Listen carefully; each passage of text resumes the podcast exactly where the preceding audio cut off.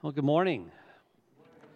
What a joy it is to be together as a church family starting the Advent season and uh, to be here to worship and to fellowship together to celebrate the arrival of the world's salvation in Jesus Christ, the eternal Son of God who became incarnate. And we're here to praise uh, God our Father and our Lord Jesus Christ. Our Lord's purchased our salvation on his cross. He reigns in heaven now over all things for the benefit of his church, and he will return shortly to be king forevermore. So, our Advent series this year uh, is entitled The Christmas Story, and uh, we're going to be looking at uh, the four basic passages in the New Testament that we enjoy pretty much every Christmas season. And so today we'll be looking at Luke 1 and uh, the announcement given to Mary. Uh, next Sunday, the second week of Advent, we'll be looking at Matthew chapter 1 and a prophecy that was given to Joseph.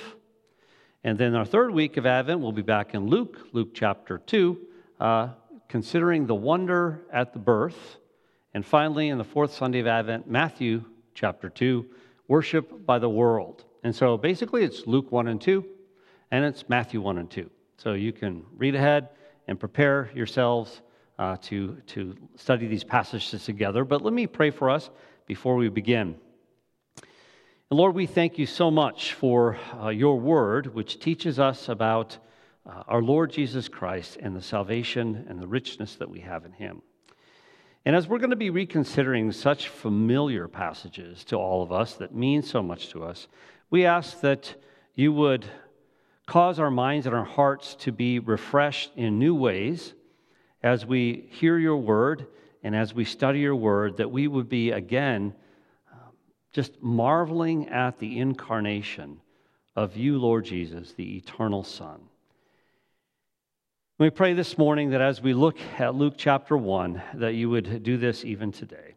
Amen. So you can turn in your Bibles to Luke chapter 1, starting in verse 26, and I'll read that passage to you. But what we'll see here is Luke you know, his desire is that our assurance and our conviction for who Jesus is and what he's done just continues to grow as we observe the plan of God being fulfilled as you read through the Gospel of Luke. So, Luke 26 and following says, In the sixth month, the angel Gabriel was sent from God to a city of Galilee named Nazareth to a virgin betrothed to a man whose name was Joseph, of the house of David, and the virgin's name was Mary. And he came to her and said, Greetings, O favored one, the Lord is with you. But she was greatly troubled at the saying and tried to discern what sort of greeting this might be. And the angel said to her, Do not be afraid, Mary, for you have found favor with God. And behold, you will conceive in your womb and bear a son, and you shall call his name Jesus. He will be great and will be called the Son of the Most High. And the Lord God will give to him the throne of his father David and he will reign over the house of Jacob forever, and of his kingdom there will be no end. And Mary said to the angel, How shall this be, since I am a virgin? And the angel answered her, The Holy Spirit will come upon you, and the power of the Most High will overshadow you. Therefore, the child to be born will be called Holy, the Son of God. And behold, your relative, Elizabeth, in her old age, has also conceived a son. And this is the sixth month with her who was called barren. For nothing will be impossible with God. And Mary said, Behold, I am the servant of the Lord. Let it be to me according to your word. And the angel departed from her. The big idea in this passage is that the Davidic Messiah has finally come. And more than that, he is actually the Holy Son of God. And Luke takes great joy in his gospel in re-announcing uh, this incarnation of the Holy Son of God, even to us who are looking at it today. So the outline of the passage is very simple in verses 26 to, 20, to 33. Not only is Jesus to be the promised greater King of David, which is what that section is about, but then further in verses 34 to 38, we learn that he would actually be recognized as more than this, as the eternal, holy Son of God. So let's enjoy Gabriel's announcement to Mary together about the birth of the Son of God. So we see again in verses 26 to 33 here the promised greater son of David who would come and be king. And so the subsection here is pretty easy. Gabriel appears to Mary. I mean, it's pretty easy outline, 26 to 27. And then Gabriel speaks to Mary. And verses 28 to 33. And so the appearance takes place right away. And he says, in the sixth month, that's referring to actually Elizabeth, but we'll get to that story a little bit later. And in the sixth month, the angel Gabriel was sent from God to a city of Galilee named Nazareth to a virgin betrothed to a man whose name was Joseph of the house of David, and the virgin's name was Mary. So, again, as I mentioned, you know, Elizabeth, that story is sort of already taken place a little bit in, in, in, the book of Luke, and you can read that on your own. But it's in the sixth month then that of, of, of Elizabeth that Gabriel comes, he's sent from God to appear to Mary and make an announcement. Now, Mary, at this point, is a young woman. She's probably about 14 years old, and she's truly a virgin in the understood sense of the term. And she's actually engaged to Joseph, who's a, a few years older than her, most likely, or rather, the text says in, in our English, the betrothed, uh, which is a stronger bond, actually, than engagement in our culture. And uh, to be in a betrothal stage, it's part of a, a two step process to marriage in that uh, time and culture. And so, since they're betrothed, they are legally considered husband and wife, but the consummation of the marriage usually takes place about a year later when the husband would take uh, his wife to his home. And so, in other words, there's already been an agreement between the families made at this point. Uh, it's been reached by everyone involved, the dowry's been paid, and legal rights have actually been established. And so, if uh, he dies, she is considered a widow. And if there's some kind of a dissolution that takes place, it is actually termed and referred to as a divorce in this time frame, in this culture. Now, Mary's ancestral roots are, are debated. Uh, you may be familiar with that debate, but whether she comes from the priestly line or a kingly line or some kind of a mixed uh, ancestry. But the issue here is not hers, it's Joseph. And Joseph is clearly of the line of David. And that's the issue, especially in the Gospel of Luke. It's a preparation for the announcement that the Gabriel is going to be making down in verses 32 and 33. This lineage is very important to the Gospel of Luke because it's mentioned five times in the opening chapters of Luke. You find it all over the place. You find it here. You'll find it later on in chapter 1, verse 69. You'll find it a couple, two places in chapter 2, verses 4 and 11, and also at the, in chapter 3, verse 31. It's very important that even though Jesus is not physically descended from Joseph, he is still his full, rightful, legal heir. Now, at this point in the story, and we are reading a story, we surely have in our minds another prophecy that was alluded to this morning, and uh, Isaiah 7:14, and and maybe, of course, Luke had it in his mind and knew we would as readers of the gospel as well. But no serious effort is made at this point to put Isaiah 7:14 in front of us, like Matthew would in chapter one. But more will come later in the story. Isaiah 7:14 is, "Therefore the Lord Himself will give you a sign." Behold, a virgin will be with child and bear a son, and she will call his name Emmanuel. And so, Matthew in chapter 1, which we'll look at next week, says, Behold, the virgin shall be with child and shall bear a son, and they shall call his name Emmanuel, which translated means God with us. So, Luke's stress is upon the fact that, Dave, that Jesus is from David's line, and his stress will be on the fact that he is not just the son of David, not just the son of David everyone's looking for, but more than that, he is the divine Messiah, Jesus Christ. But more on that in a moment. So Gabriel then speaks to Mary in verses 28 to 33, and the exchange goes like this. And he came to her and said, Greetings, O favored one, the Lord is with you. But she was greatly troubled at the saying and tried to discern what sort of a greeting this might be. And the angel said to her, Do not be afraid, Mary, for you have found favor with God. And behold, you will conceive in your womb and bear a son, and you shall call his name Jesus. He will be great and will be called the Son of the Most High, and the Lord God will give to him the throne of his father David. And he will reign over the house of Jacob forever, and of his kingdom there will be no end. So Gabriel greets Mary in a very personal way. saying, Hail, highly favored one. So even he is astounded at be, her being this special object of blessing, of grace from God, as we should be as well. God has decided to favor her, perhaps with the highest of all human privileges, to actually bear the divine Messiah. And God would be with her, the promises made, for all that's necessary, for all that's to come, even though she doesn't even know what's to come yet. The birth, Jesus' life. He would give her grace and be with her during all these times and observing the suffering and the death, and of course, being a witness to the resurrection as well. Mary is perplexed. Um, the curious ways of God's. Why such, why, such a, why such a greeting of blessing? What actually is this angel going to be doing to me? She has found favor with God, which means that she would be favored without any request on her part.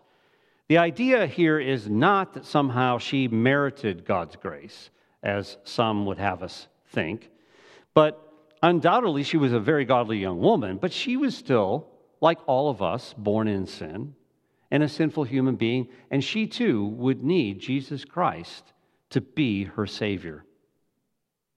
Gabriel announces to her that she would bear a son and name his name Jesus. Jesus was actually a very popular name at the time. And Matthew tells us what the meaning of the name is, where he says in Matthew 21, and she will bear a son and you shall call his name Jesus, which means, for it is he who, who will save his people from their sins. That's what his name means. Now, when you have announcements like this of these angels coming, saying things like this, you think through some of the Old Testament when these types of experiences happen. And you know that this automatically communicates that whoever's going to be born is going to be some kind of a great person a great leader. Now, of course, in this particular case, there's way much more that is intended than just that. Jesus would be called the Son of the Most High, the Son of the Most High God. He'd be recognized for who he really is. And he would be given the throne of his father David. He would reign over his people, and his kingdom would be forever. This is really striking language. To us who are so used to reading it, every Christmas and many other times during the year, we might miss it. But it's really striking language. It's clearly speaking of the, of the promised son of David, the one everyone's waiting for, who would be the Messiah. But then it's also spoken in such a way that it's written very clearly about his divine nature, which would be even more astonishing to be the Son of the Most High. This Messiah would not only be the Son of David, but he would be the very Son of God. And so here we even have at the beginning of Gospels Luke, the Gospel of Luke, what we would later come to understand and talk about as the one person of Jesus Christ having two natures, fully human and fully divine. You know, this is the greatest mystery and the greatest miracle in history is the incarnation. It's completely beyond our imagination and comprehension. But yet, that's part of our worship, is to try to plumb the depths of it and the meaning of it. And that's what we'll be doing throughout our Christmas series this year. So, the fulfillment to David of this greater son who would have an eternal throne you think back to the original context and, and the, the statements back in 2 Samuel that were made. I mean, it would have been immediately seen in, in the reign of Solomon, David's son, but yet at the same time, it would be understood that that's not really fully it. But it would be predictive in all of his glory of the one who would come. And Solomon, in his glory, pictures the majesty of the highest king and the true Messiah to come. His reign was a prophecy in and of itself. And this is why Jesus would often go about reminding people in these very words something greater than Solomon is here. And he's referring to himself. Because Jesus would be the one who would inherit the throne of God establish the kingdom and reign forever as this Davidic king. So you can enjoy this parallel on your own. So here's some passages for you to write down if you're taking notes, you can look at on your own. 2 Samuel 7, and then four Psalms Psalm 2, 72, 89, and 110. 2 Samuel 7, Psalm 2, Psalm 72, Psalm 89, and Psalm 110. And as you read these, you will get a picture of who this greater king would be that was promised so long ago that Gabriel comes and announces he's here. He's Jesus Christ. And the house of Jacob would be great. In fact, according to Luke, it would be enlarged beyond all imagination. Because one of the great themes and major themes of Luke's gospel is the inclusion of the nations into the people of God. And you can read the gospel of Luke, read the book of Acts. It's all about the growth of this kingdom. And this new kingdom would have no end once it came. When Jesus brought it, it would continue to expand as he reigns from on heaven, and nothing's going to stop it. The crucifixion didn't stop it, of course. The church's persecution throughout the history of the world doesn't stop it, it's all part of the plan. And one day, Jesus will come and bring the kingdom in its open glory for the world to marvel and for us to participate in. So listen to the prophets. What has been fulfilled, what is being fulfilled, and what will be fulfilled is this.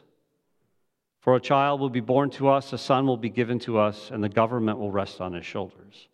And his name will be called Wonderful Counselor, Mighty God, Eternal Father, Prince of Peace.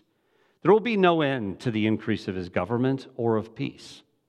On the throne of David and over his kingdom, to establish it and to uphold it with justice and righteousness from then on and forevermore.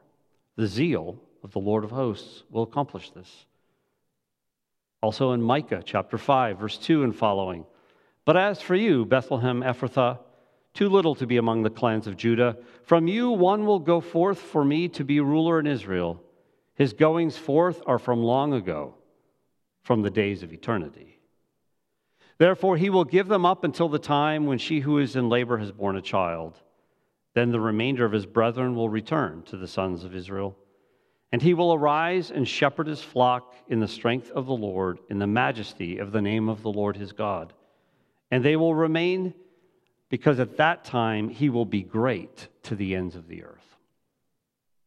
And finally, in Daniel 7 14, and to him was given dominion, glory, and a kingdom, that all the peoples, nations, and men of every language might serve him. His dominion is an everlasting dominion which will not pass away, and his kingdom is one which will never be destroyed. These prophets fulfill out some of the words of the prophets that's spoken here by Gabriel. Jesus would be the great Davidic king, the one to come. Yes, the one who's been promised and everyone has been wondering and hoping for. But not only this, he would exceed expectations because he would reign as the Son of the Most High as the eternal Son of God who had become man. So we see, even in this announcement by the angel, that the Lord Jesus, we see him for who he was in eternity past and who he is and who he's going to be when he returns again. And we're filled of joy with joy because we belong to this kingdom, because the Holy Spirit has worked faith in us to have faith in Jesus Christ and all that he did for us in salvation. You know, Mary is important as passage two, as we'll find out when we get to the very end. But she's a picture, even at the beginning of the story, of those who receive free grace and membership in the kingdom. And Mary leads us to reflect upon what it means to be favored by God, to be made recipients of God's grace with, without any merit of our own. That He decides, out of His free choice, to put grace upon our life. And more of this will come out as we finish out the story this morning. But the Davidic Messiah has finally come, and he's the Holy Son of God. And that's where we go next. He would be recognized and called the eternal Holy Son of God. And so in verses 34 to 38, we see this. We see Gabriel explains the process. Remember the question, you know, how's, what's, what's this all about? And then Gabriel explains the process in verses 34 to 37. And then at the very end, the story concludes with Mary's exemplary response in verse 38. So, looking again at the text, Mary said to the angel, verse 34, How will this be since I'm a virgin? And the angel answered her, The Holy Spirit will come upon you, and the power of the Most High will overshadow you. Therefore, the child to be born will be called Holy, the Son of God. And behold, your relative, Elizabeth, in her old age, has also conceived a son. And this is the sixth month with her who was called barren. For nothing will be impossible with God. So Mary accepts that it's going to happen, whatever this blessing is, and she's willing to take it on, not knowing all the details. She only wonders at how this is going to come about because she's virgin. Literally, in the Greek, it says, I do not know a man. And that present tense indicates she's never known a man either. It's not a reference to some vow of perpetual virginity that some might want to suggest. And Matthew himself indicates that this was only, she was only remained a virgin until Jesus' birth. And then he had four brothers and at least two sisters. You can read that stuff on your own. But we might wonder at her question. I mean, you think more about this question, it's really an odd question in, in one way because, I mean, she's already betrothed and she's going to be married soon enough. And presumably, you know, even in our culture, but especially in that culture and time, I mean, it's very likely she's going to get pregnant pretty soon. So why not just consider the announcement of Gabriel an announcement that something's going to happen next year? Now, as you can imagine, many, many scholars have come up with many, many different answers uh, to this and this, this, this thinking through this. But we also have to remember that we most likely have a condensed account anyway of what took place. And the traditional understanding is simply that Mary was thinking of the immediate situation like we would expect. And included in this explanation is Luke's intention that we actually now do think about Isaiah 7:14. That she's a virgin. It's brought up again. Behold, a virgin shall be with child and bear a son, and she shall call his name Emmanuel. And so Gabriel's answer to her is very direct, very simple. It should also be noted that it's Trinitarian. Did you catch that? The Holy Spirit will come upon her, the power of the Most High would overshadow her, and this would result in a holy child, most appropriately called the Son of God. Overshadow here has no sexual overtones, but it speaks of his covering in his glorious presence. In other words, it's like the glory in the days of the tabernacle and how God would speak about how that's how he was with his people. And it even points to a story later on in the Gospel of Luke, uh, the Transfiguration, when you know Peter, James, and John go up on a mountain with Jesus, and it says a cloud overshadows them. It's the same kind of an idea. And then that's where they hear, of course, the voice saying, This is my beloved Son from the Father. That's what's being spoken about. And therefore, it says, because of this, therefore, Jesus is, and the ESV here is the best translation, in my opinion, he shall be called holy, dash, the Son of God. He shall be called holy, the Son of God. And of course, holy can have different meanings. It could just simply mean he's set apart for something special. It could mean, probably much better in this context, that he would be the pure one. Perhaps it's even hinting how he would be the head, the second Adam, the head of a new humanity. But then, maybe best of all, here it's a reference to his absolute purity, inherent in his being, that this is deity become and taken on flesh as the Son of God. So now when we talk about this virginal conception, it's not really the virgin birth is just a short way to say it, but it's really the virginal conception that's the amazing piece. Um, declares to us who Jesus really would be.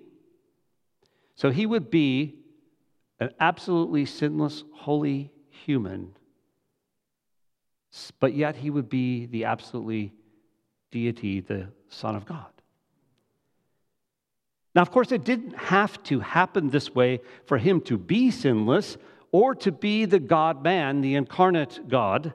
There's certainly other ways for God to have done this, and you know, there are many more natural ways that we could probably even think up on our own, or more supernatural and, uh, and amazing ways that he might decide to do it and dazzle us with something else. But the virginal conception and the birth is an important historical fact. And, of course, it's significant, most importantly, because it's prophetic fulfillment. It fulfills the prophecy given.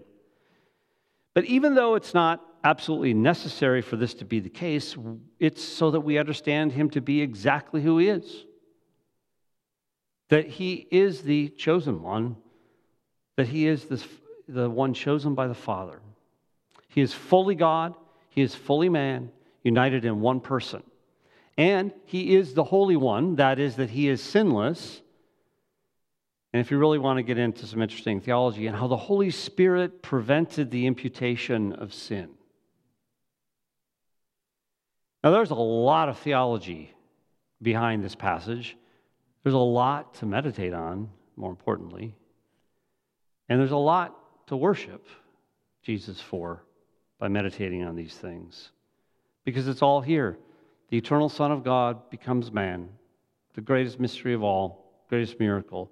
We have Jesus Christ, one person, two natures, fully divine, fully human, perfectly sinless, without sin in his being, who could then be the one who could actually save sinful human beings. Amazing. And you know, Mary doesn't even ask for a sign. In, in this, of course, she's exemplary because most of us ask for signs even after you see a sign. And I don't know why that is, but I guess that's the way it is. So, but Gabriel gives a sign anyway. And he just simply says to her, Well, you know, Elizabeth, you're, you know, she's in her sixth month. In verse 26, that's how the story began. So Elizabeth experienced a miracle too. You know, John's birth is a miracle.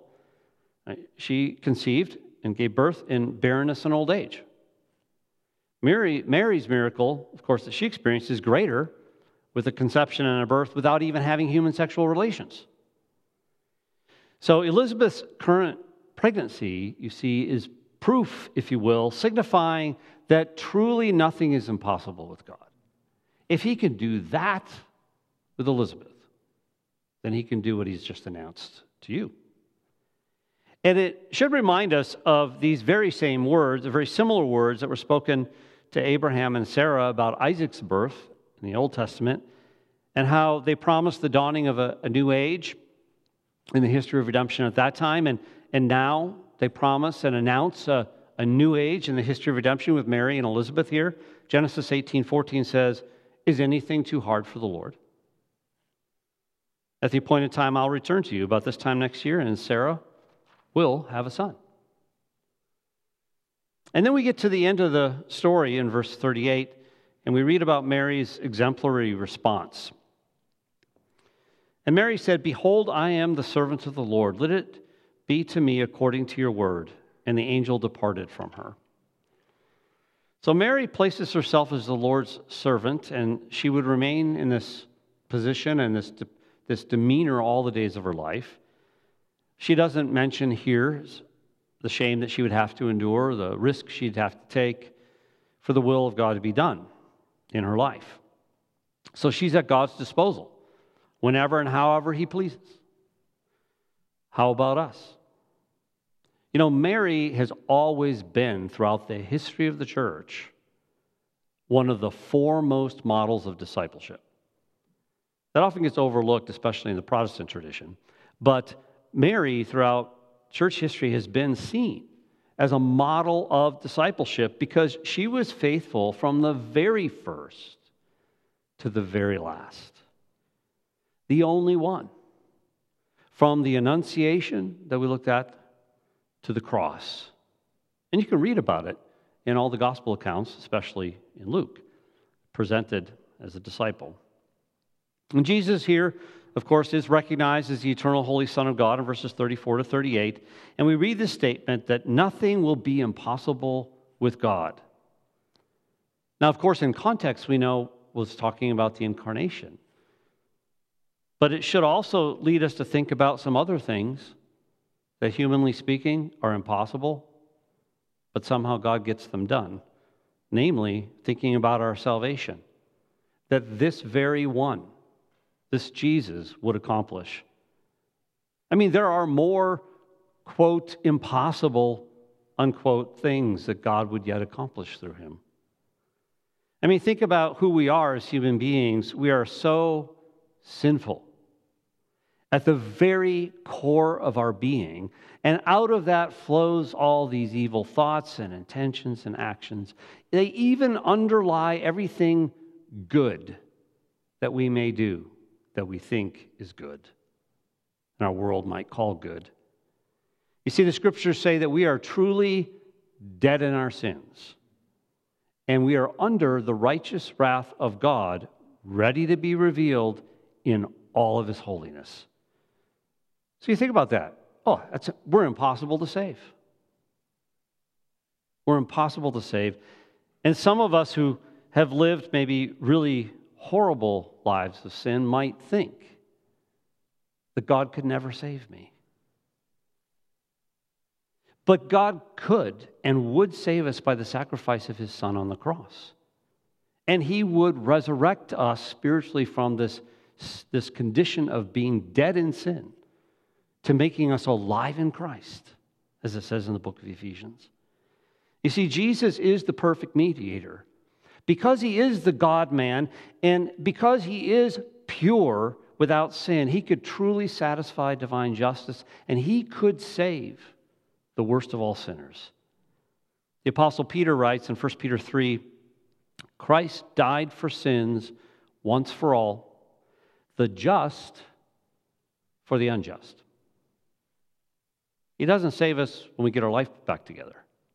The just died for the unjust in order that he might bring us to God. So we who trust in him alone for salvation from our sin can truly have justification with God. The impossible happened, and eternal glory awaits us. Truly, nothing is impossible with God. And as we've seen even in our passages this morning, this Davidic Messiah was more than the Davidic Messiah. He was the eternal Son. So, from this passage, Luke wants our assurance, our conviction to grow, our faith to grow. That's the hoped for outcome from looking at a passage like this. That we marvel at who Jesus is and how it all happened. And it's why Luke took such great joy in re announcing this, this story of the incarnation of the Holy Son of God to us. Luke has done a couple things with the story already as he opens his gospel. You know, we're still in the introduction to the book. And so, you know, it won't take you that long to read the book, but if you're intrigued by the introduction, you should finish the book. But here at the very beginning, he does a couple things. One is he takes us into greater discipleship. You know, people say they want to follow Jesus. Well, that means being a disciple. So if you're interested in being a disciple, read the Gospel of Luke. And he even begins that way by giving you a perfect example of someone that you could look to as an illustration. And that would be Mary, the mother of Jesus. She's a model disciple of wonder. You know, disciples do that. They just sit around and wonder how great God is. That's one thing disciples do. She's a model of faith. She's a model of holiness, of subjection, of service, of, of simply receiving God's grace. So we should reflect upon our own lives and how we might struggle to be like her. I mean, when you read the text, I mean, don't you want to be able to just take God at His word? Do you want to just be able to give yourself up completely to His will for your life? Do you want to be blessed because you simply ponder and receive the grace He's brought into your life? These are really good spiritual attitudes to have as a disciple. And they go a long way. You know, we're going to be on a transition together as a church over this next year, and we got a new year coming, and who knows what that'll hold. But these discipleship attitudes are going to help us make it through this way, through it, to bring glory to God. So that's one thing that Luke is doing with this story.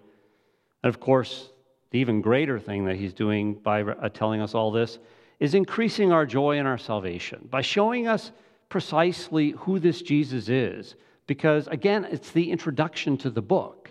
It's an amazing introduction. There's so much stuff in here, and all these little phrases and the theology that's wrapped up in them that you're wondering, like, how is he going to unpack all this? Well, if you read the rest of the Gospel of Luke, you'll come to understand more what all this really means that he is the eternal Son of God, that Jesus is the greater Son of David, that he has a people and a kingdom, that he's reigning now in glory in heaven after his resurrection, after he purchased us on the cross, and he's going to be reigning forevermore in open glory when he returns. Jesus is the truly holy one, Luke also shows us. He's a sinless man, never has been one of those before, right? And he could save sinful humanity. He's truly superior to all others who claim they might be able to bring some kind of a salvation into your life. I mean, he's really the whole world's full and final and only hope. That's who Jesus is, according to Luke chapter 1. And that's really what Advent season is really all about.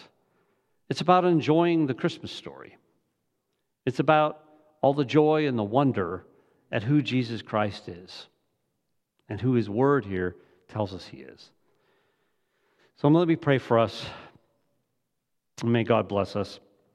Lord God, we thank you so much for the Holy Scripture that you have given to us, that you've preserved through the centuries for your church, that by it we have your very word that speaks your very truth, that is empowered by your Spirit and speaks to our souls, that enlivens our spirituality. And we pray this morning as a church that you would give us a greater amazement and a greater wonder at who you are, Lord Jesus, as the eternal Son of God, the second person of the Trinity, in all of your glory for all of eternity, yet becoming man to save us from our sinful condition. The one who is holy, the one who is pure, the one who is full of grace and mercy and peace for us. I pray that you would instill these attitudes of wonder and joy in us and cause us to walk faithfully as your disciples. And we pray all these things for your sake, Lord Jesus, so that you would continue to gain an increasing glory out of our own lives and out of this church, which is your church. And so we pray these things in your name. Amen.